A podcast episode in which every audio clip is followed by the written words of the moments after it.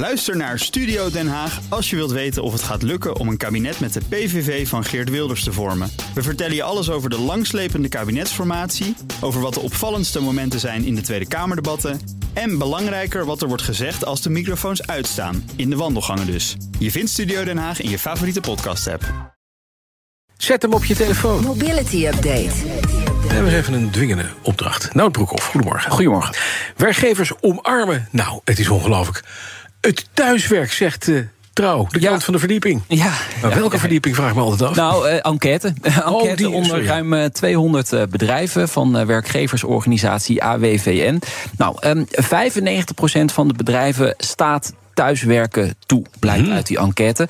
Meer dan de helft van de werknemers maakt daar ook regelmatig gebruik van. Gemiddeld werken mensen twee dagen per week thuis, woensdag en vrijdag. En dat is dan ook gelijk weer het probleem, want dinsdag en donderdag gaan we het liefst naar het kantoor. Ja. Blijkt nu ook echt uit een enquête. We hebben het al vaker natuurlijk genoemd hier op zender. En dat is een probleem, want dat zorgt voor meer files en zorgt ook voor een piekdrukte op de werkvloer. Dat moet je ook allemaal maar aankunnen als bedrijf zijnde. Eh, slechts 12% van de bedrijven kijkt nu naar betere manieren om thuiswerkdagen te spreiden. Dus dat is ook niet bijster veel, hè? nee, 12%. het is niet veel, maar het is wat. Ja, Maar het is niet het nieuwe normaal. hè? Nee. Nee, dat is het nooit geworden. nee, en die 12% gaat ook niet het 15%. fileprobleem Nee, ook niet. eh, eh, nee, nee, nee. oplossen. Of Dus, heel ehm, snel veel meer worden. Nee, dus ik, ik verwacht eh, vanaf september, als iedereen weer terug is van vakantie, weer eh, ellenlange files. Maar het is weer goed voor jullie luistercijfers natuurlijk. Ja, leuk. En dan komt er nog een spitsheffing van de Nederlandse spoorwegen overheen straks. En dan wordt het extra duur om te gaan reizen met de trein. En dan gaan we ook niet thuiswerken. Voordat de files nog langer. Ja. Nou, want dan heb je, heb je wat aan de ochtendspits. Ja, Ja, ja. namelijk gewoon tot tien uur luisteren. Je bent toch niet op kantoor. Ja, en jullie gaan tegenwoordig nog langer door dan tien uur. Zeker. Weken. Dus Nou of. En dat een andere reden. Ja. Even naar Swapfiets. Dat is een volle dochter van het PON-concern. Klopt. Aanbieder van fietsabonnementen. We kennen al die studenten rijden met blauwe achterwielen. En, Ja. eh, als een- Voorwielen, voorwielen. maar voorwielen, als er een ja. scheet dwars zit, dan bestellen ze een nieuwe. en dat betekent dat Swapfiets... Ja, ik heb namelijk twee kinderen in die leeftijd... die Ja. Swapfietsabonnementen hebben. Nou, echt werkelijk, een lampje doet het niet. Oh, Ach, eh, een nieuwe. ja, en dan komt er een nieuwe. Ja, ja, tuurlijk. ander gaat in de vuilnisbak dan. Ik heb geen idee. Nee, maar die wordt ingehaald, weer Ja. opgehaald door meneer met een busje. Ja. Ze leiden verlies, opnieuw fors. Ik kan me het voorstellen. Ja, ja, het verlies kan, kan niet uit. is zelfs verder opgelopen in 2022. Eh, Van 29 miljoen in eh, 2021 naar 31 miljoen afgelopen jaar. Ondanks een omzetgroei van 37 procent, meldt RTL Nieuws.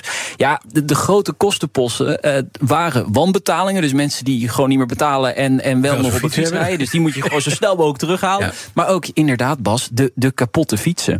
En dat kost de swapfiets afgelopen jaar 17 miljoen euro. Mhm. Ehm, ja, weet je, eh, wanbetalingen, daar moet je echt korte metten mee maken. Maar kapotte fietsen, dat is natuurlijk een ander dat is verhaal. lastig, hè? hebben we ook gezien bij Van Moof. De, de kunst is natuurlijk om een fiets te bouwen, te maken die zo min mogelijk eh, kapot eh, gaat. En dat zijn ze natuurlijk ook aan het proberen bij Swapfiets. Maar ja, je schrijft toch nog eh, 17 miljoen euro af op, op kapotte Ja, fietsen. een wegwinst. Dat, dat, dat is veel. Dat is veel geld, ja.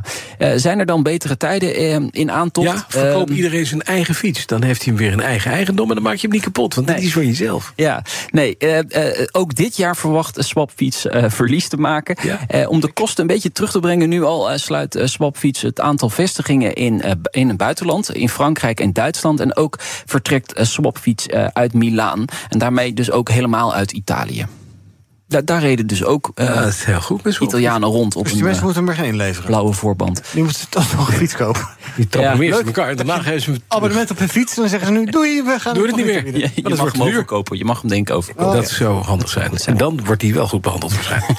Oké, dan naar, eh, we hadden het al eventjes over. Reisorganisatie Rover. Die vindt duurdere treinkaartjes totaal onverantwoord. Ja, de, de NS mag de tarieven met 3,5% extra verhogen bovenop de inflatie. Dus volgens Rover maakt dat het treinkaartje minimaal 6,5% duurder.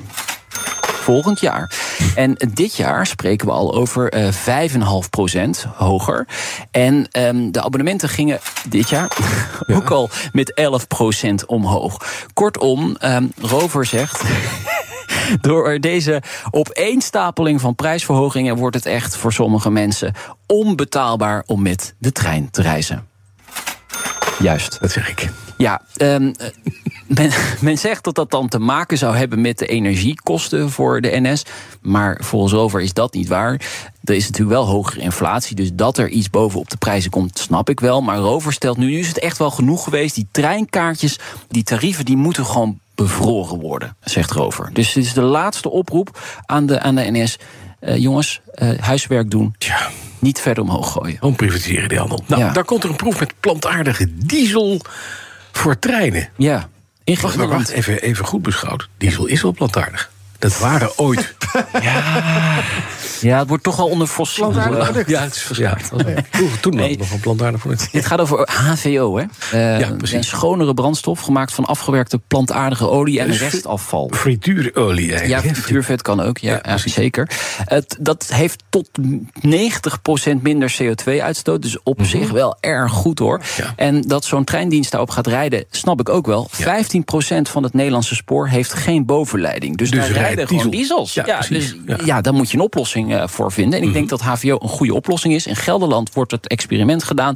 Vervoerder Arriva werkte aan mee. Vanaf deze week rijden ze twee weken op die plantaardige diesel Ja. tussen Arnhem en de Achterhoek. Mhm. En dan na die twee weken rijden ze twee weken op normale diesel. En daar zitten allemaal sensoren in de trein. En dan gaan ze dus het effect meten hoe kwetsbaar dat is voor de natuuromgeving. Maar het ruikt dus alsof je gewoon een rijdend fritkot met wagons erachter. En Dat KLM heeft een probleem met zijn Embraer-toestellen. Die ruiken naar stedenkaas. Ja. En dit ruikt naar frituurvet. Dus al het grote openbaar vervoer, dat begint gewoon te stinken. En ho- hoeveel eh, Ik weet het niet. frietjes zijn er nodig voor één ritje? Geen idee, jongens. Jullie een- overvragen Ja, ja, ja. Maar ha- wel een goede vraag. HBO, Hydro-Treated Vegetable Ja. Oil, dus met een proef in Ja. Mooi idee. Aan de, aan de hand van dit experiment wordt dan eh, bepaald of de vergunning wordt verleend eh, voor deze treinverbinding in 2027. Dus dat duurt nog wel even, maar ik denk dat dit wel de oplossing is om eh, van de dieseltrein af te komen, uiteindelijk. Ook al zal het waarschijnlijk ook iets duurder zijn. Ik zie Hè? allemaal snackbarren nu oppoppen naast dat traject. Ja, of, of, God. of tenenkaas van u eh station. Gadver. Ja, maar dan vliegen we Het alleen. is te vroeg, Bas, voor dit. Dankjewel, dat Broekhoff. Ja, we zijn BNR Mobility Update wordt mede mogelijk gemaakt door ALD Automotive en BP Fleet Solutions. Today, tomorrow, together. Ook Harm Edens vind je in de BNR-app. Je kunt BNR Duurzaam niet alleen live luisteren in de app, maar ook terugluisteren als podcast, zoals al onze podcasts. En naast dat de BNR-app Breaking News meldt, houden we je ook op de hoogte van het laatste zakelijke nieuws. Download nu de gratis BNR-app en blijf scherp.